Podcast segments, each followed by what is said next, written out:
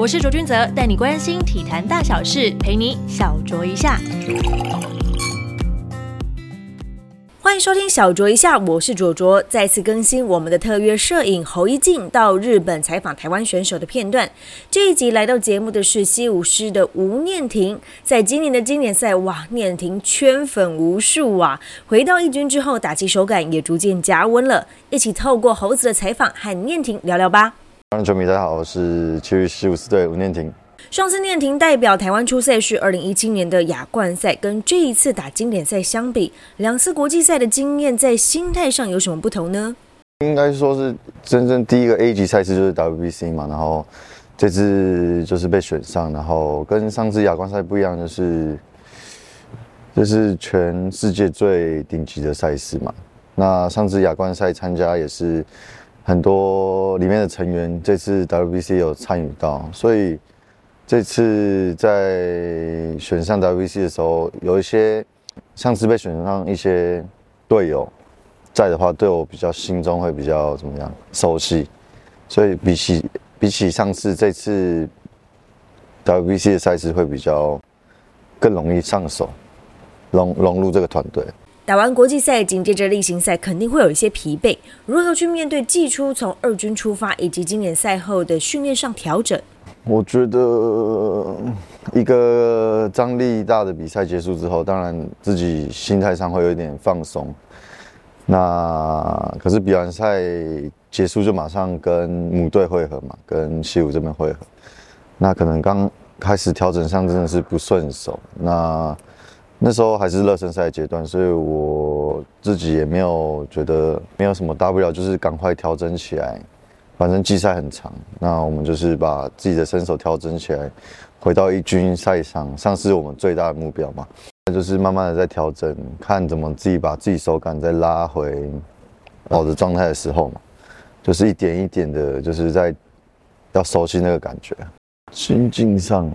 嗯，我觉得国际赛比下来就是一个短期赛事嘛，那当下是非常张力大，然后亢奋紧张，在自己的棒球人生之中是最兴奋的时候吧。在这短期赛事，哇，所有东西都聚在一起，然后为了国家，为了一场胜利，然后大家一起去拼斗，我觉得这是非常棒的事情。然后这个经验可以带给我非常对之后棒球人生是非常大的帮助啊，不管是回到母队，还是以后嗯从事棒球相关工作上，都是一个非常好的经验。这次经典赛之后，你的粉丝成长不少，你自己怎么看待现在用社群，像是 S N S 跟球迷朋友们分享你的一些生活或是训练呢？自己怎么看待，以及怎么回馈越来越多关注你的球迷呢？这次因为 W B C 的关系，球迷多了一点点，然后我也是有在经营粉丝啊那个脸书这个方面嘛，我就希望把自己的私生活。像比如说我会 po 一些咖啡照啊，然后远征的时候会 po 一些呃去外地比赛的、呃、照片，我是希望可以跟球迷更近距离的一些互动啦，不要一直都是在棒球上面。那当然是以呃比赛为主，然后就是在移动之余，就是可以跟粉丝互动一下，可以跟粉丝有更近一点的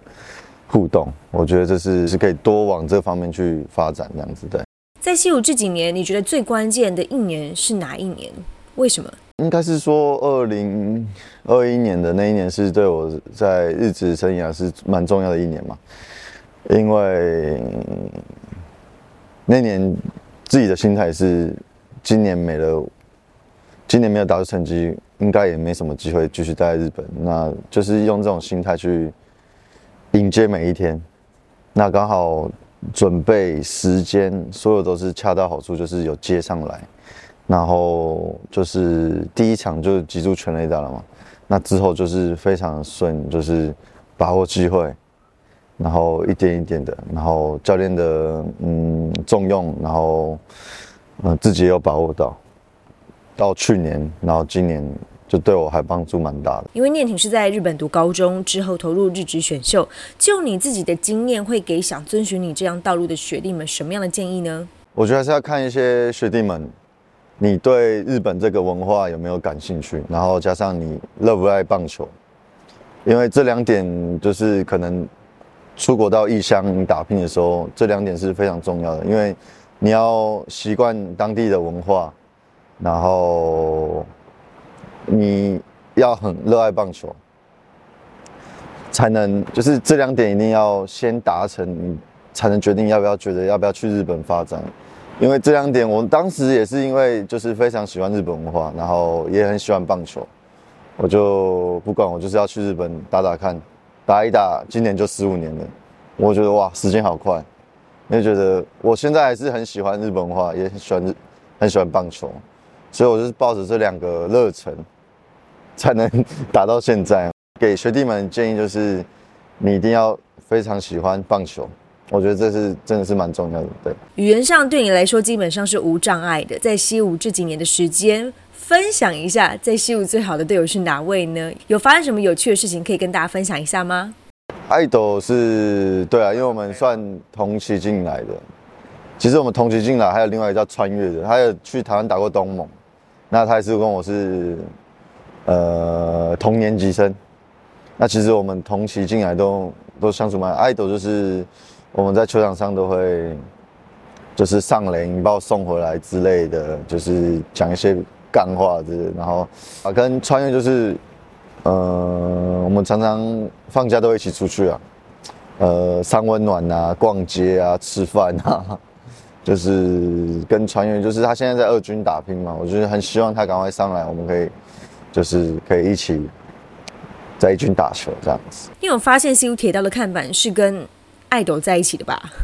对对对，就是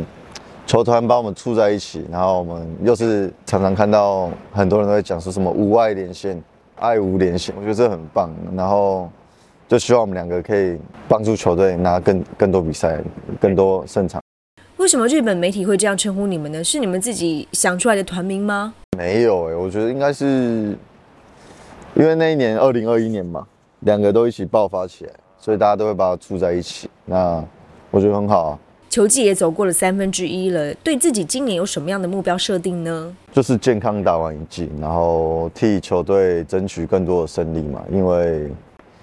你只要在一军的话，就会有机会表现自己嘛。那现在就是比较挣扎一些，但是并不会气馁，就是会更想更加想要表现自己出来。张毅今年的加入对你的生活或是工作上有没有什么比较不一样的改变吗？虽然你们两个人都是在这里读高中的，比较没有所谓的文化冲击，可是多了一位可以跟你沟通的队友，还是有一些不同吧？其实张毅跟张毅，其实我们都是从高中就在日本嘛，在球队里他就投手跟野手就是分开的，基基本上就只有吃饭的时候会遇到。那就跟他聊中文，因为我再不跟他讲中文，他中文就会忘记，所以我都跟他讲中文，对啊，因为他一直以来都讲日文嘛，我怕中文忘记，我都会跟他说张毅，我们来讲中文，我怕你中文会忘记。那你们传简讯的话会？会会会，传简讯就是传中文嘛，然后有时候会忘记了，我就跟他说不要忘记，我跟你讲中文。后疫情时代，现在也大家陆陆续续会到日本去观光，有没有什么想对台湾球迷说的？如果去西武看球，你觉得附近有什么行程是一定要推荐给大家？吃跟玩的各一个，或者是你只要想到的都可以。因为台湾人来观光应该都是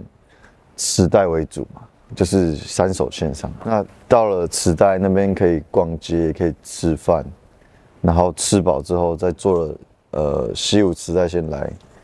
嗯，西武棒球场前，然后看我们打球。